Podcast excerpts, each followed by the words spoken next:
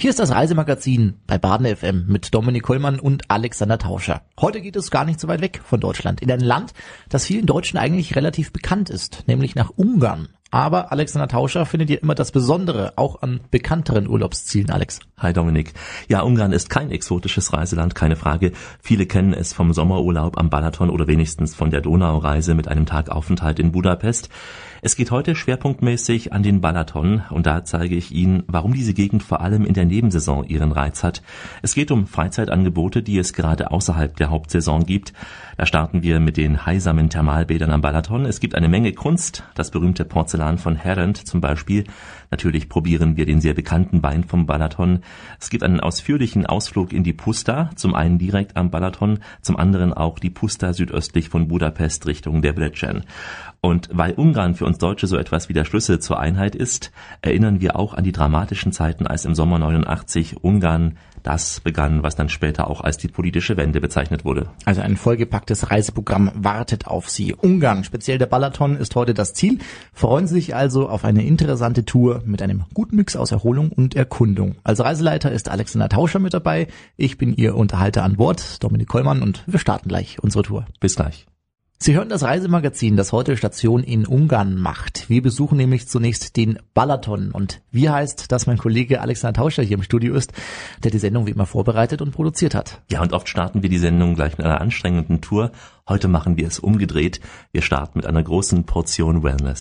Ja, Alex, warum Wellness in Ungarn? Das gibt's doch auch vor der Haustüre. Ich meine, in Deutschland gibt es viele Heilbäder, in Österreich, in Böhmen. Warum hast du dir Ungarn ausgesucht? Ja, Ungarn ist das wohl bekannteste Land mit der ältesten Badekultur. Man denke nur an die vielen historischen Bäder in Budapest. Man denke an die vielen Heilbäder in Nordostungarn. Da gibt es sehr viele Bäder, zum Beispiel zwischen Elga und Hajdosloboszlo. Heute stelle ich Ihnen die Heilbäder am Balaton vor und wir starten in Heves, einem der bekanntesten Orte in der Nähe des Balatons. Der Name Helvis ist mittlerweile ein Begriff in Europa, wenn nicht sogar darüber hinaus, denn Helvis ist vor allem bekannt für sein radiumhaltiges Heilwasser. Wir lassen mal unter dieses Gespräch etwas Atmosphäre von vor Ort einfließen in dieses Gespräch hier. Und ich höre da schon Wasser plätschern, Alex. Ja, so ist es. Das Wasser von Helvis. Der Haischlamm des Helviser Sees verfügt über außergewöhnliche Heilkräfte. Durch diese heißen Quellen des Thermalsees ist der See ganzjährig zum Baden geeignet. Die Wassertemperatur, die schwankt dort im Sommer so zwischen 32 und 33 Grad, im Winter zwischen 24 und 26 Grad. Der Seeboden ist mit einer circa acht Meter dicken, durch Torf entstandenen Heilschlammschicht bedeckt, die alle Heilwirkstoffe des Wassers auch konzentriert enthält. Der hohe Schwefelgehalt des Wassers eignet sich besonders für die Behandlung von rheumatischen Bewegungskrankheiten. Das sind also die Heilfaktoren des Sees. Ergänzt man das Ganze mit modernen Behandlungsmethoden aus 200 Jahren Erfahrung, so soll dieser See also lange anhaltende positive Ergebnisse für die Gesundheit bringen und dann spielt, wie so oft im Leben, eine Jungfrau eine gewisse Rolle. So, so, so. Alex, das musst du uns mhm. mal erklären. Gerne. Ja, nach einer antiken Legende ließ nämlich die heilige Jungfrau auf das flehende Gebet einer christlichen Amme eine Quelle entspringen. Die Amme wollte ein gelähmtes Kind heilen damals. Äh, von dem aus der Tiefe aufquellenden warmen Wasser des Sees und dem Schlamm, der dampft, wurde das verkümmerte Kind wieder gesund. Diese Legende stammt aus der römischen Zeit. Das Kind wurde später ein Kaiser, etwa knapp vor dem Jahr 400 nach Christus war das der Fall. Und seitdem nährt die Quelle den weltweit einmaligen See von Helves. Ich habe vor Ort mit einigen Menschen gesprochen, die jedes Jahr nach Heves kommen, diesem See, der ja mittlerweile auch zu einer ganz tollen Badelandschaft umgebaut worden ist. Sie gehen regelmäßig dort baden. Die Menschen, die kommen jedes Jahr, weil nur die regelmäßige Anwendung dieses Heilwassers viele Krankheiten lindert, von Knochenproblemen bis hin zu Tumoren wird da berichtet. Das Wasser ist konstant warm, zwischen 24 und 26 Grad. Der umliegende Wald schützt den See vor kalten Winden. Der See von Helves ist eine Rarität, denn sein Wasser ist calcium- und magnesiumhaltig, denn der See liegt im Gegensatz zu anderen nicht auf der Vulkaninsel, sondern auf einem Torfbecken. Der Radiumgehalt, der fördert die Regeneration von Zellen und auch den Stoffwechsel.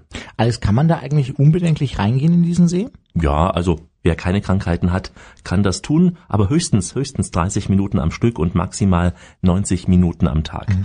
Übrigens ähm, kostet so eine Tageskarte im Bad von Helvis umgerechnet nur etwa fünf Euro. Wer Krankheiten hat und deswegen nochmal auf deine Frage zurück, und sei es auch nur Bluthochdruck, sollte vorneweg unbedingt einen Arzt fragen. Mhm.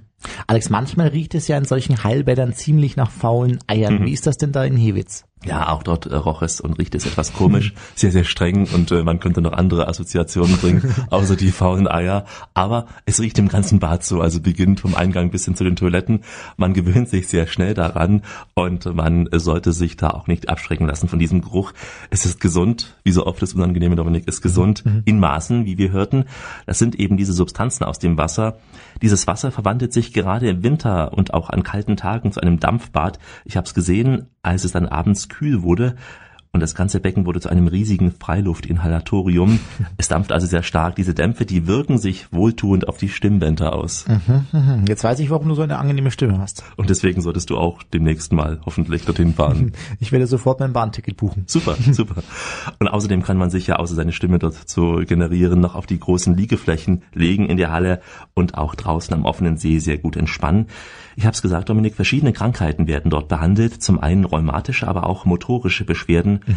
Das Wasser wird zudem bei Magenbeschwerden und Verdauungsproblemen, aber auch zur Trinkkur verwendet. Und auch der Schlamm vom Grund des Sees wird für die physiotherapeutische Maßnahme angewendet.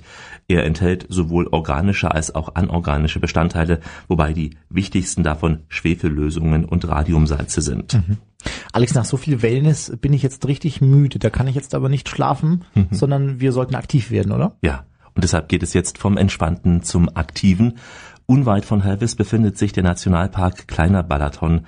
Auch das ist eine Gegend, die gerade in der Nach- und Fondsaison besonders gut zu erkunden ist vor allem ist der Nationalpark Kleiner Balaton etwas für diejenigen, die Natur pur erleben wollen, also ursprüngliche Landschaften und Tiere in natürlicher Umgebung. Gabriela Maggioni führt die Besucher gern durch die Sumpflandschaften. Der Klein Balaton ist ein, ein Naturreservat und zwar ein Vorschutzgebiet, ein, ein streng geschütztes Gebiet. Also das heißt, hier ist das eigentlich nicht für Touristen so frei zu laufen, sondern hier braucht man unbedingt eine Führung. Wir bieten die Möglichkeit, dass man Führungen mitmachen kann. Es gibt auch im äh, Sommer Bootstouren und äh, welche besondere Vögel es hier gibt. Eigentlich äh, äh, waren es schon schon äh, 253 äh, die Arten, die, die hier äh, jemals beobachtet äh, äh, wurden.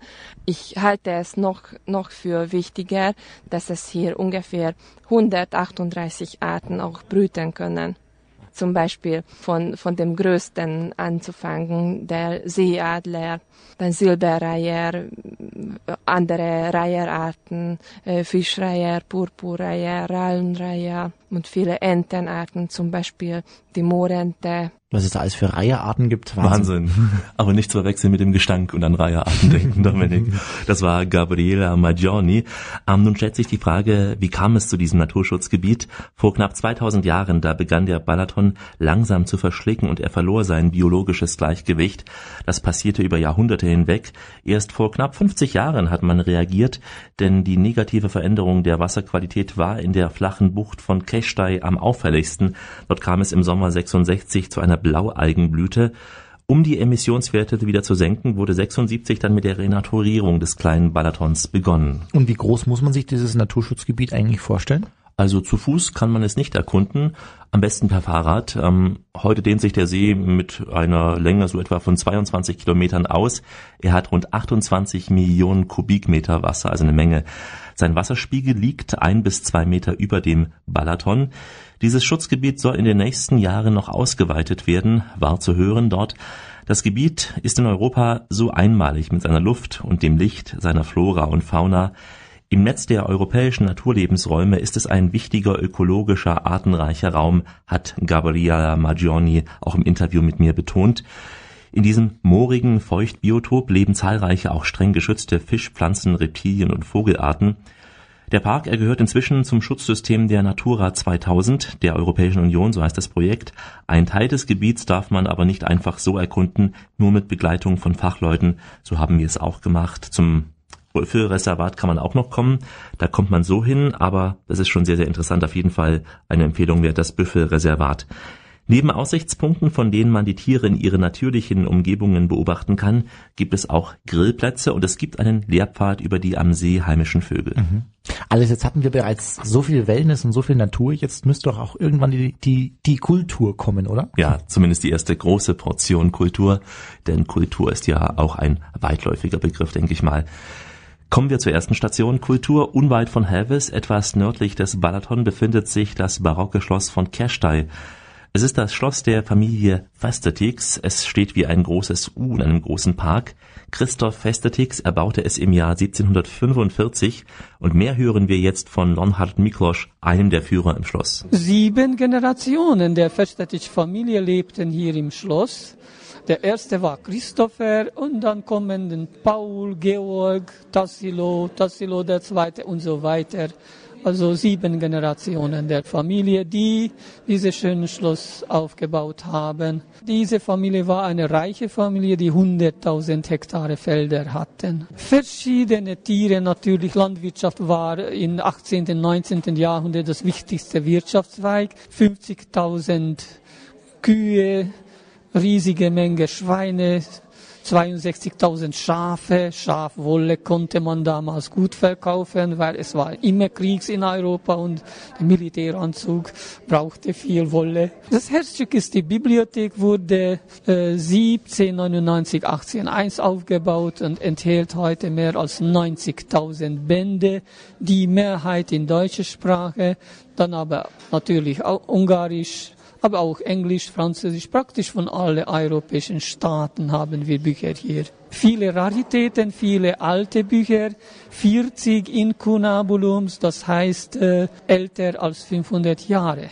Wir haben es gerade gehört, Dominik, damals brauchte man für den Krieg in Europa nur Schafwolle. Das waren noch Zeiten. Wahnsinn. Das waren noch friedliche Zeiten.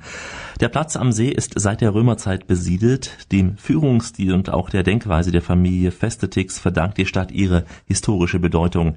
Denn der Graf Festetix hatte dieses Gebäude in eine landwirtschaftliche Hochschule verwandelt. Diese Hochschule trug im 19. Jahrhundert ganz wesentlich zum Nationalbewusstsein der Ungarn bei. Wir sind heute rund um den Balaton in Ungarn unterwegs. Jetzt weht langsam eine sanfte Brise hier bei uns im Studio, denn es geht endlich aufs große Wasser, Alex. Der Balaton, der ist ja doch wirklich eine riesengroße Badewanne, oder? In der Tat, in der Tat. Das Gute am Balaton ist aber, dass er ein Badeparadies für die ganze Familie ist, denn der Balaton geht am Ufer ganz flach rein. Das heißt, die Kinder können problemlos baden, sie können weit in den See hineinlaufen ohne dass es eine Gefahr gibt. Und das heißt wiederum, die Eltern können sich ganz entspannt am Ufer erholen. Das hat man ja auch nicht überall so. Im Schnitt ist der See gerade einmal drei Meter tief. Maximal sind es nur etwa zwölf Meter. Aber man kann schon ertrinken. Deswegen ähm, müsste man sich schon sehr ungeschickt anstellen, um im Balaton zu ertrinken. Aber das Gute ist ja auch das sehr warme Wasser im Balaton. Im Sommer weit über 20 Grad, oft um die 25 bis 27 Grad. Und selbst als ich Mitte September dort war, konnte ich noch problemlos baden. Der Balaton eignet sich auch ideal für Aktivsportarten, Segeln zum Beispiel, und wer das so wie ich nicht selbst kann, der setzt sich einfach auf eines der Segelschiffe, zum Beispiel das von Boris Karoli. Sein Segelschiff heißt Judita. Dieses Boot ist ein Replikaboot, äh, gebaut für Behinderten. Und äh, wir haben in unserem äh, Hafen in Jelesdias auch ein Hafenteil gebaut, wo kann man äh, die Rollstühle auffahren lassen auf Boot on, an Bord. Die Original war ein Fähreboot äh, für Graf Festetic, äh, gebaut in 1790 äh, von einem italienischen Meister in Keszthely-Region und äh, das war ein Fährboot für Agrikultur, Pferdekutsche und so weiter. Die Länge war 30 Meter, unser Boot ist ein Halbreplika, ist nur 15 Meter. Äh, Balaton ist schön lang, 74 Kilometer lang, können wir äh, überall hinfahren. Der Balaton ist der größte See West- und Mitteleuropas und neben dem Neusiedlersee im Burgenland auch der bedeutendste Steppensee Mitteleuropas. Insgesamt ist er knapp 80 Kilometer lang und im Mittel etwa 8 Kilometer breit. Nur an der Halbinsel Tihany ist er etwas enger. Dort wird der Balaton dann auf 1,3 Kilometer eingeschnürt. In kalten Wintern ist der See fast vollständig zugefroren. Da ist der See auch eine riesige Eisbahn. Ein Kollege aus Österreich hat mir das erzählt. Er war fasziniert von diesen vielen Winteraktivitäten am Balaton. Und äh, ich war fasziniert von der Burg Schivenik Unsere Reisebegleiterin Andrea Wormp hat uns dieses kleine Juwel gezeigt und uns anschließend zu einem mittelalterlichen Ritterspiel eingeladen. Wir sind in der Nähe von Balaton. Es ist etwa zwölf Kilometer entfernt und das ist eine sehr schöne Gegend, sogenannt Transdanubien oder Pannonia, wie die Römer das hießen. Das heißt Westungarn, nördlich vom Plattensee in Schümeg. Und das war schon in dem, am Anfang vom 14. Jahrhundert eine sehr, sehr, sehr wichtige Festung hier. Damals nach dem Mongolen Ungarn verlassen verlassen haben. Äh, hier wurde eine, eine Festung aufgebaut mit dem Ziel, dass man von hier wirklich in alle, in alle Richtungen kontrollieren kann. Also von hier kann man wirklich gleich sehen, wenn die, wenn die Truppen von den Feinden äh, in welche Richtung kommen und sie können darauf gut vorbereitet sein. Und nachher Später, äh, die Festung hat auch eine sehr wichtige Rolle gespielt während der türkischen Periode. Ungarn war unter türkischen Herrschaft etwa 150 Jahre lang und die Türken haben alle Festungen eingenommen, aber Schümank hat das sehr, sehr äh, gut äh, das wieder, äh, überlebt und widerstanden. Und erst später hat es dann den Burg, äh, die, die Festung verloren. mittelalterliche Spiele, die können wir von den Touristen immer betrachtet werden. Das sind verschiedene äh, Ritterspiele und äh, man kann also äh, auch äh, etwas davon überzeugen, wie gut die, die damals die, die Soldaten von Schümeg waren.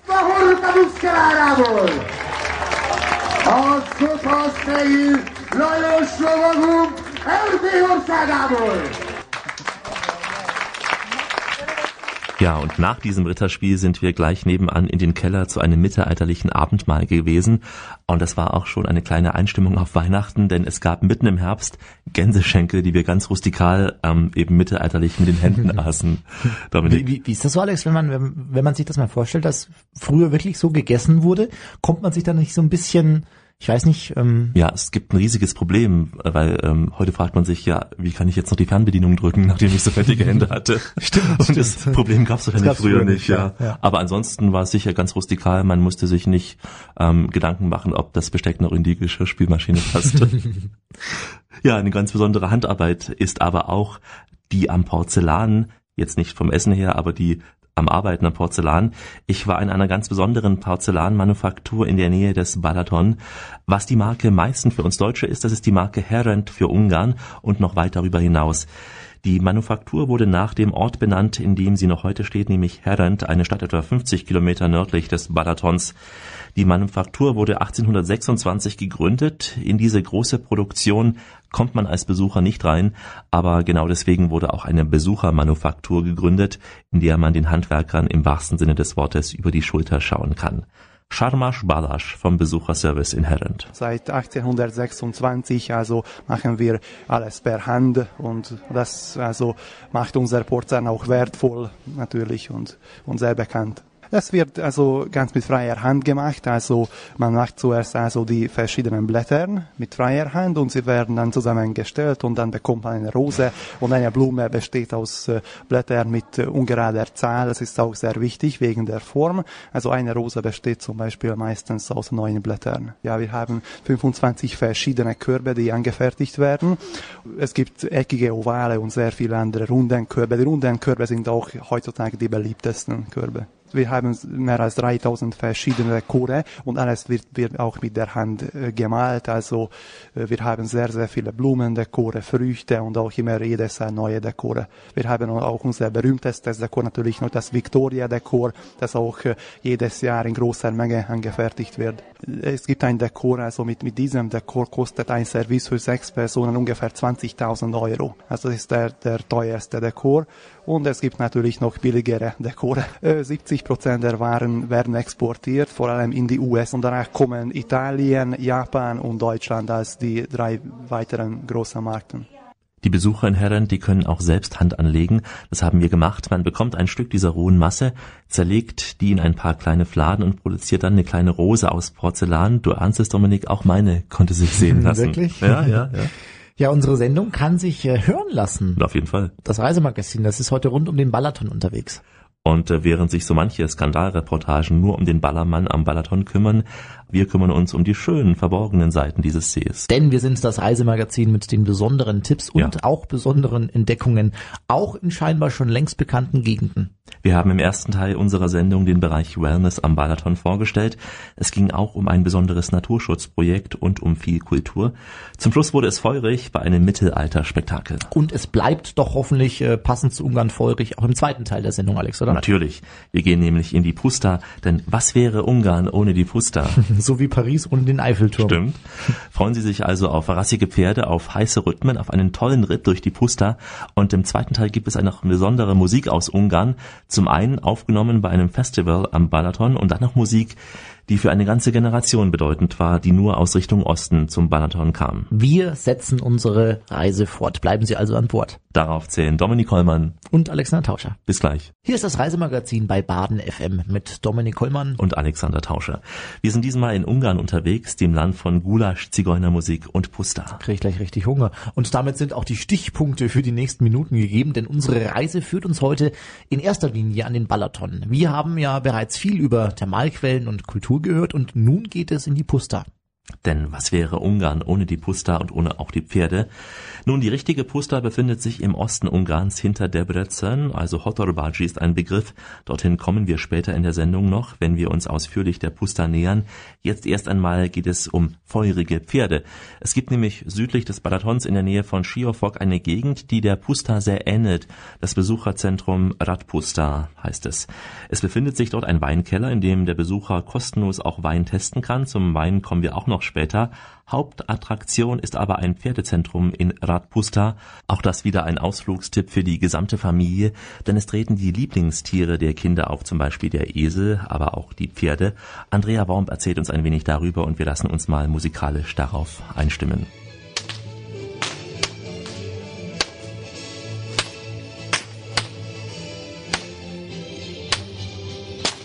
Sie haben alles gezeigt, was die ungarischen Leute an Pferden machen können. Also alle diese Kunst, was die Pusterleute äh, von Jahrhunderten schon alles äh, als Tradition noch auch heute üben, ohne Sattel.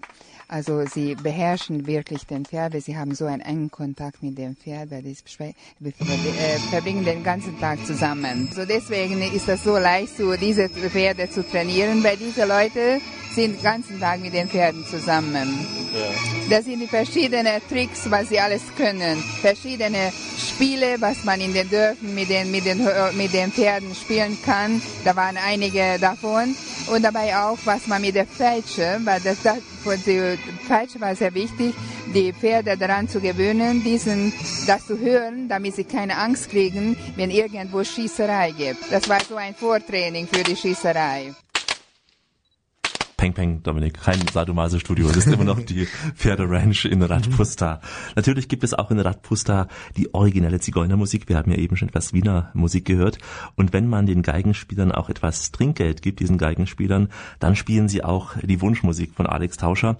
Die russischen Gäste unserer Tour, die haben davon Gebrauch gemacht und so erklangen neben den bekannten ungarischen Musiken und auch diesen Wiener Stücken von Kallmann und Brahms auch russische Musiken wie Maskowski, Večera oder auch Ochin Chörnaya. Da geht Könnte- Tauschers Herz auf. ja, ich könnte noch mehr darüber erzählen, aber ich weiß es jetzt. Also die Geigenspieler, die machen gerne auch ein Wunschkonzert, auch für Alex Tauscher. Man muss ihnen dann, Dominik, den Geldschein in die Geige legen. Ah ja, In Barlokals muss man ja den Frauen den Geldschein in den Busen legen, aber dort bitte die.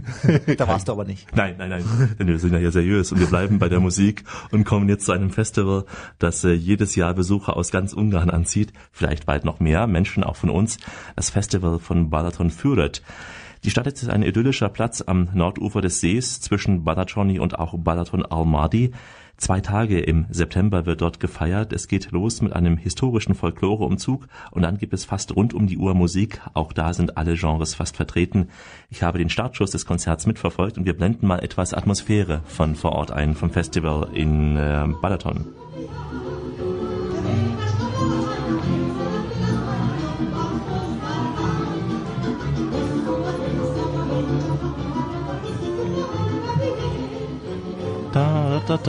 Ja, diese Konzerte finden im Freien statt Und äh, wir hatten es äh, bei bestem Sonnenschein erlebt dort. Und natürlich ist das Ganze kostenlos. Wie gesagt, das Festival von Balaton Füret zieht Besucher aus ganz Ungarn an. Viele kommen auch aus Österreich. Bei uns in Deutschland ist es vielleicht noch ein Geheimtipp, aber das wollen wir auch ändern hier. Ja, Alex, das klingt alles sehr, sehr gut und das klingt vor allem nach wirklich gediegenem Urlaub. Aber ich kenne da so ein paar Reportagen, in denen der Balaton so ein bisschen auch als Mallorca für Arme dargestellt wird.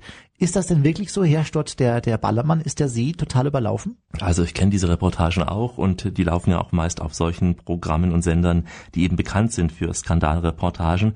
Sicher gibt es am Balaton auch einige Orte, in denen man sehr starken Trubel erleben kann. Das ist zum Beispiel in Schiofok im Sommer der Fall. Dort treffen sich die jungen Leute, wenn sie Spaß haben wollen. Dort steht Disco an Disco. Das ist ja auch gut so. Schließlich soll der Balaton ja auch eine Destination für alle Altersgruppen sein. Ja, generationsübergreifend. Mhm. Muss ich mir das so vorstellen, dass man dort wie die Bratheringe am Stand liegt? Also es gibt diese Stellen am Balaton, in denen im Sommer die Leute dicht an dicht liegen. Das ist ja auch so rund um Schiofok der Fall, auch in der Nähe der Campingplätze, was übrigens eine sehr preiswerte Art des Urlaubmachens gerade für junge Leute ist, liegen natürlich mehr Leute am Strand. Aber wenn man mit dem Fahrrad oder auch dem Auto unterwegs ist, da kann man den Strand aussuchen sich und man findet auch ruhige Ecken. Wir haben es ja gehört, der See ist sehr, sehr lang, Dominik. Ja. Ähm, ich will deswegen auch zeigen, dass der Balaton gerade in der Nachsaison seinen Reiz hat, zum Beispiel in der Zeit der Weinlese. Denn schon seit der Römerzeit existiert ein hochentwickelter Weinbau am Balaton. Einer der schönsten Weinorte ist ohne Frage Badacsony. Dort befinden sich idyllische Weinhänge. Oben gibt es auch mehrere Lokale, von denen aus man einen wahnsinnig schönen Blick auf den See hat. Dort aber bitte nicht mit dem Auto hinfahren, nur zu Fuß, denn man wird sehr viel trinken dort. Mitten in diesen Weinbergen von Badacsony ist auch der Winzer Laszlo Ceremly zu Hause. Also wir sind das, glaube ich, das zweite oder das drittgrößte Weingut hier in dem Weinbaugebiet. Ja. Wir haben 115 Hektar Rebfläche. Wir haben an und für sich relativ relativ niedrige Erträge. Also wir, wir haben circa 50 bis 60 äh, Zentner Trauben pro Hektar. Das entspricht äh, 5 bis 6 Tonnen. Und äh, das ist also wirklich ein, ein sehr niedriger Ertrag. Wir sind aber auch auf, auf Qualität ausgerichtet. 80 Prozent am, wird am ungarischen Markt verkauft, äh, 20 Prozent geht in den Export. Der Export ist hauptsächlich also innerhalb der Europäischen Union, aber auch nach Japan, nach Singapur, nach äh, Kanada, und in die USA natürlich auch. Wir haben heute fünf Weine probiert. Das erste war ein trockener Muscat Ottonel aus dem Jahr 2006. Danach hatten wir einen äh, Weißwein, eine Cuvée aus Welschriesling und Rheinriesling, auch ein 2006er. Der war aber schon im Holzfass ausgebaut, also Vergärung im Stahl, dann Ausbau im Holzfass. Dann haben wir einen 2004er Keknelü probiert. Keknelü ist eine autochtone Rebsorte oder eine äh, einheimische Rebsorte, die nur in Badajoy angebaut wird. Als, als vierten Wein hatten wir einen 2006er halbsüßen Grauburgunder, der im äh, Barrikfass ausgebaut worden ist. Und der letzte Wein war ein zehn Jahre alter äh, Rheinriesling aus dem Jahre 1997.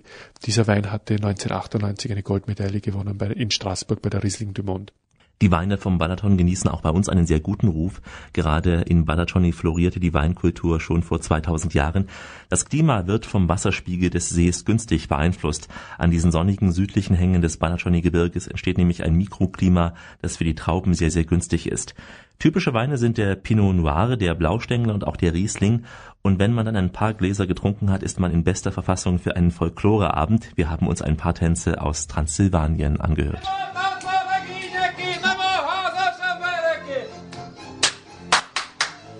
Schon wieder Sadomaso Dominik. Ja, ja aber wir haben da selbst mitgemacht. Jetzt nicht bei dem äh, Schlagen hier, aber beim Tanzen. Wie gesagt, mit ein paar Gläsern Intus, da verliert man die Hemmungen auch bei diesen transsilvanischen Tänzen. Und wer sich beim Tanz dann verausgabt hat, der bekommt anschließend wieder neue Kraft bei einem feurigen Duanzes Gulasch. es gibt nämlich neben Banaconi noch weitere Weingegenden in Ungarn, zum Beispiel die in Eger, Tokai oder auch Sopron. Diese Mischung aus Natur, Kultur, wir haben es eben gehört, die transsilvanischen Tänze und auch Wein, das ist eben das, was den Reiz des Balatons ausmacht. Mhm. Aber jetzt, Alex, äh, warte ich doch noch auf die richtige Puster. Wo finde ich die denn in Ungarn? Also da empfehle ich die Hothorbaci Pusta. Sie liegt etwa 300 Kilometer südöstlich von Budapest in Richtung Debrecen, also in Richtung der Grenze zu Rumänien. Dort in der Pusta ist es noch ein Stück wärmer als am Balaton. Es ist noch trockener, es ist noch ursprünglicher dort. Mhm. Wie muss ich mir so eine Pusta dort vorstellen? Es sieht aus wie eine unendliche Gras- und Steppenlandschaft. Immer mal wieder ein paar Holzhäuser dazwischen, ein paar Wasserbrunnen. Das ist so das typische Bild der Pusta. Man scheint in der Pusta in der Zeit zurückzureisen und man kann heute noch die uralte Landschaft sehen, diese zeitlosen Schauplätze des Hirtenlebens von damals kann man betrachten. Die ungarische Tiefebene, wo sich also Himmel und Erde am Horizont begegnen, ist bis zum heutigen Tag ein romantisches Gebiet mit einer ganz, ganz eigenen Atmosphäre. Ich sehe schon, Alex, du kommst so richtig ins Schwärmen langsam. Alexander Tauscher hat nämlich diese Gegend besucht und stellt sie uns in einem kurzen Beitrag vor. Es ist heiß und trocken an diesem Tag. Es summt aus allen Ecken. Kein Wunder, der Nationalpark Kotorbaci ist die größte natürliche Grasheide Europas. Shandor Istvan, Chef des Parks, zeigt uns stolz die Wildpferde. Anfang des 20. Jahrhunderts waren sie in Europa gänzlich ausgestorben und nur noch im Zoo zu sehen. Nun haben sie hier in Hotorbaci wieder eine Heimat. So haben wir mit Köln Zoo Beziehungen gemacht und damals dieses kleine Projekt initiiert. Damit wollen wir hier in der Mitte von Nationalpark erhalten und natürlich auch eine Hilfe für diese bedrohte Tierart es ist das größte Wildpferdereservat Mitteleuropas. Der Nationalpark Hotorbaci zählt seit mehr als sieben Jahren zu den UNESCO-Naturkulturerben. Diese Tiere sind unsere beste Mitarbeiter im Naturschutz, leben hier ganz frei in sogenannte kleine Haremgruppen. In einem deutlich größeren Harem, manchmal für uns auch lästig, leben die Tabanitenstechfliegen und werden in der Pusta von Biologen untersucht. Wenn die Sonne rot über dem Horizont der Pusta untergeht, ist der richtige Zeitpunkt für eine Kutschfahrt und das Erleben alter Bräuche. In stolzer Haltung und in traditioneller tiefblauer Montur präsentieren sich die Hirten, wenn sie ihre Peitschen knallen lassen. Janosch Vigaloschi. Das ist ein Reiterspiel. Sie lassen ihre Pferde legen und damit äh, zeigen sie, dass ihre Pferde sehr gut äh, trainiert sind. Nicht ganz so gut trainiert, aber äußerst lässig frisiert mit Locken sind die Wollschweine, die wir auf dieser Kutschfahrt treffen. Wollschweine sind äußerst gesunde Schweine. Das Fleisch, man sagt, das hat sehr wenig Cholesterin. Diese Rasse lebt draußen in der Sümpfen. Und dort in den Sümpfen verlieren die Schweine im Winter ihr Fett. Vieles Erstaunliche begegnet also einem auf dieser Tour durch die Pusta. Impressionen aus der Pusta waren das also von Alexander Tauscher. Wir sind heute nämlich in Ungarn unterwegs mit dem Reisemagazin, haben den Balaton verlassen und befinden uns nun in einer der größten Steppengebiete des Landes. Nämlich im Nationalpark Kotorbaci. Er wurde im Jahr 1973 gegründet. Seitdem schützt der Park die einmalige Pusta-Landschaft, die Brut- und Naturplätze dieser reichen Vogelwelt, die alten ungarischen Haustierrassen und auch die Hirtentradition dort. Und der Nationalpark, der scheint auch ein Ort zu sein, in dem man richtig deftig essen kann. Wir haben ja schon so ein bisschen über Gulasch gesprochen. Ich bin mittlerweile ja richtig hungrig und äh, auch so ein bisschen froh darüber, dass Alex uns jetzt mehr darüber verrät. Der typisch ungarische Gulasch hat wenig mit dem auf deutschen Speisekarten zu tun. Es ist ein traditioneller, damals von Hirten zubereiteter Eintopf. Am besten man geht in eine Czarda, also eine ungarische Kneipe. Dort gibt's den Gulasch feurig und scharf wie die Musiker in der Czarda. Es wird immer in Kesseln zubereitet. Also dieser Kessel ist auch heutzutage ganz in. Also man kann schon sagen, dass auch Familien ähm, so einen Kesselstand kaufen und offenes Feuer legen. Es gibt sogar in Ungarn unterschiedliche Wettbewerbe. Wo die Magyaren beim Kochen die Kräfte messen. Tausende Menschen stehen dann mit ihren Gulaschkesseln auf einem Marktplatz und werden von einer Gulaschjury bewertet. Auch der typische Fischgulasch wird dort gekocht. Das sieht dann auch so rötlich aus wegen Paprikapulver. Am besten ist es, wenn man verschiedene Süßwasserfische nimmt und man macht zuerst eine dicke Brühe, wo man eben die Teile kocht und diese Teile werden dann püriert, dadurch entsteht diese dicke Brühe. Erst danach kommen die richtig wertvollen Fischereien. Zu diesem Fischgulasch isst man das typische ungarische Weißbrot. In einigen Regionen an der Donau zum Beispiel gibt es auch Nudeln dazu. Nach so einem ordentlichen Essen fühlt man sich meistens erschlagen, einfach nur voll und schwer. Da hilft dann nur noch der Palinka, ein typischer Schnaps der Region. Hier wird ja sehr viel übrigens Bio angebaut, so ein Bio-Schnaps, so ein Pflaumenschnaps. Und äh, dadurch, dass es Bio ist, hat äh, der Schnaps so ein einmaliges Geschmack, also so fruchtig und so gesund irgendwie. Das wird viele freuen. Der Palinka-Schnaps ist gesund, um nicht zu sagen, es ist Medizin. Und wer eine ganz schwere Kur gehen will, der testet einfach mal den Pflaumenweg in Ostungarn, denn der führt von einer Schnapsbrennerei zur nächsten. Ja, Wahnsinn. Alex, du hast uns ja schon den Mund ganz wässrig gemacht auf Ungarn und vor allem auch auf das Gulasch. Was hat denn die ungarische Küche noch so zu bieten außer Gulasch? Natürlich Gulasch, ob zu Kartoffeln oder auch Gulaschsuppe, der Bohnengulasch natürlich, aber auch die ungarischen Spätzle sind bekannt als Beilagen. Man sagt dazu übrigens Galuska. Die Paprika ist das Markenzeichen, vor allem die gefüllte Paprika, eine Spezialität in Ungarn, gefüllt mit Hackfleisch, Reis, Tomatenmark, Sellerie, Zwiebeln und vielen Gewürzen beigemischt. Wenn man gute ungarische Küche genießen will, dann geht man am besten in eine echte Czarda, also eine einheimische Kneipe. Dort spielen ganz oft auf die Zigeuner ihre Musik, also mehr Ungarn-Feeling gibt's kaum. Und Alex, noch eine Frage. Was hat es denn mit diesen süßen Wollschweinen auf sich, die du mir da auf dem Foto gezeigt hast? Ja, die sind unvergessen, also ich habe es mir auch mal wieder angeschaut. Die Pusta Hotorbaci ist eine der letzten ursprünglichen Landschaften in Europa. Hier wird die Tierhaltung im traditionellen Stil betrieben. Das unendliche Grasland wurde auch durch diese regelmäßige Überschwemmung des großen Flusses Theiß über die Jahrtausende hin gestaltet. Damit wurde auch die traditionelle Weidetierhaltung, die heutige Pusterlandschaft geschaffen, so einmalig schön, wie wir sie heute noch vorfinden. Ich erinnere mich noch gern dieser einzigartigen Wollschweine Dominik, die ich nur so in der Pusta gesehen habe. Bauer Laszlo erklärt mehr darüber. Nun, unsere natürliche Tierhaltung hat einen weiteren Vorteil. Wir brauchen einfach keine ärztliche Hilfe, keinen Veterinärmediziner. Derzeit haben wir hier 40 Stiere, 35 Kälber und natürlich haben wir auch etliche Wollschweine mit ganz, ganz langen Haaren. Und auch heute leben noch neben den Wollschweinen andere ungarische Haustierrassen in dieser Pusta. Das ist unter anderem das Nonius-Pferd, das graue Steppenrind, der Wasserbüffel, die Zackelschafe, eben die Wollschweine und auch die Hirtenhunde. Öko wird in der Pusta sehr groß geschrieben. Die Haustiere werden bei uns so gehalten wie vor 200 Jahren. Es gibt überhaupt keine Chemikalien hier. Unsere Tiere bekommen eine extensive Haltung. Das heißt natürlich auch, sie wachsen viel langsamer als die Masttiere. Wenn man unser Fleisch isst, dann spürt man das Aroma, das Aroma der Gräser und der Pflanzen. Das also war ein kleiner Abstecher in die Pusta, sollten Sie bei Ihrem Ungarnurlaub, wenn Sie am Balaton sind, auf keinen Fall verpassen. Unser Hauptthema ist aber heute der Balaton als Ganzjahresdestination. Und für viele ist ja der Balaton als Sommerurlaubsziel auch ein guter alter Bekannter. Alex, der See, der hat ja auch ein Stück deutsche Geschichte gemacht, oder? Ja, ja. Und nächstes Jahr am Balaton war ein Slogan, den sich Deutsche aus Ost und West zu eigen gemacht hatten. Hier am Balaton haben die Menschen aus der DDR nicht selten ihre Ferien mit Bekannten und Verwandten aus der Bundesrepublik verbracht. Der Balaton war für die DDR-Bürger sozusagen ein Hauch von Westen. Schon weit in den 70er und 80er Jahren war der See touristisch sehr gut entwickelt. Ungarn galt ja ohnehin als das bunteste Land im Ostblock. Das Wort vom Paprika-Kommunismus hatte ja die Runde gemacht. Ungarn war aber auch bei den Bundesbürgern damals sehr beliebt, weil es auch ein sehr preiswertes Ziel war. Und was also lag näher für die Menschen aus Ost und West, als sich am Balaton zu treffen? Zwar hatte die Stasi ihre Ohren weit geöffnet, aber die Menschen ließen sich nicht verängstigen. Man verbrachte die Sommerferien gemeinsam Ost und West. Und damals hörte man in Ungarn, aber auch im DDR-Radio diese Musik hier von der Gruppe Omega. Eine der bekanntesten Titel heißt Petroleumlampe.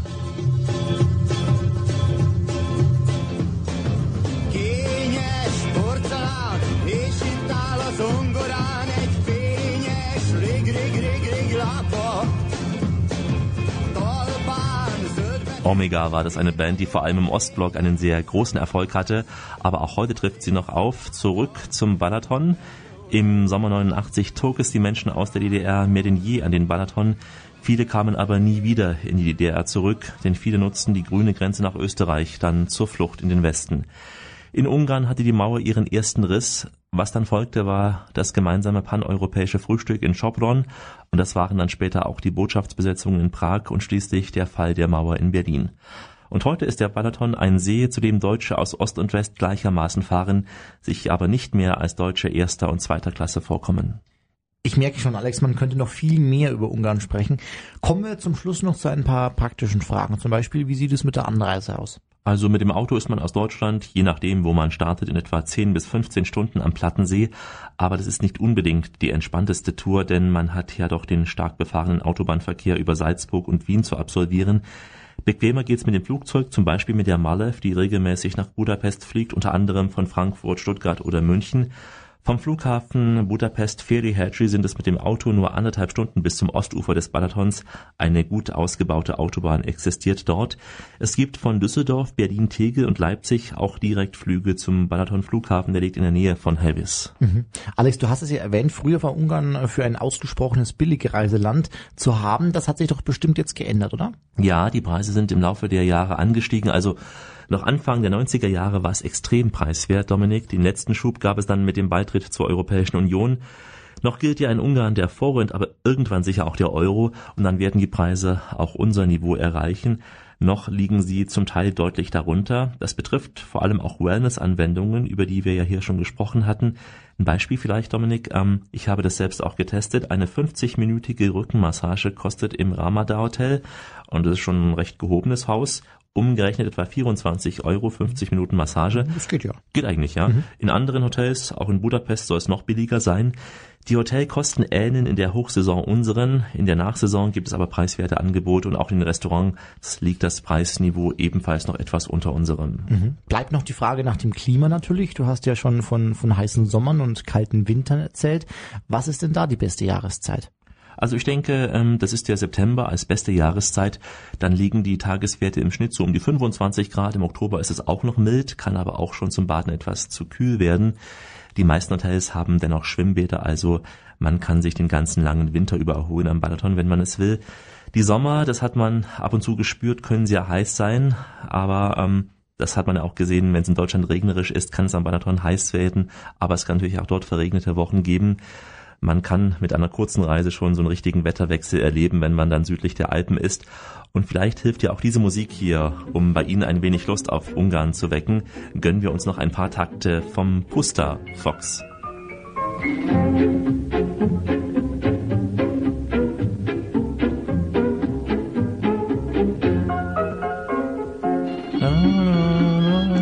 Noch mehr Infos zum Ungarn-Urlaub gibt es beim ungarischen Tourismusamt. Dominik, so eine Musik verleitet einfach dazu, schwärmerisch ja, zu werden. Ja? ja. Der Pusterfox. Vor allem macht sie hungrig auf Gulasch. Ja, und die äh, Wollschweine.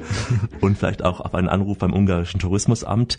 Der Hauptsitz ist in Frankfurt am Main. Es gibt aber auch eine Dependance in München. Die Homepage lautet www.ungarn-tourism.de, also ungarn-tourismus.de. Und es gibt auch ein Ungarn Callcenter unter 0900 186 4276 0900 1 86 42 76. Natürlich ist Ungarn auch auf den große Reisenmessen vertreten, von der ITB in Berlin über die CMT in Stuttgart bis hin zur neuen Free in München. Die charmante Kollegin Bernadette Güritzer freut sich über ihren Besuch dort. Ja, und wir freuen uns, wenn Sie auch das nächste Mal mit uns auf Reisen gehen. Heute war Ungarn unser Thema und Alexander Tauscher hat diese Sendung wie immer produziert. Und ich verabschiede mich mit Ciao, das Vidania, au revoir, do svidenie, gül, gül, shalom.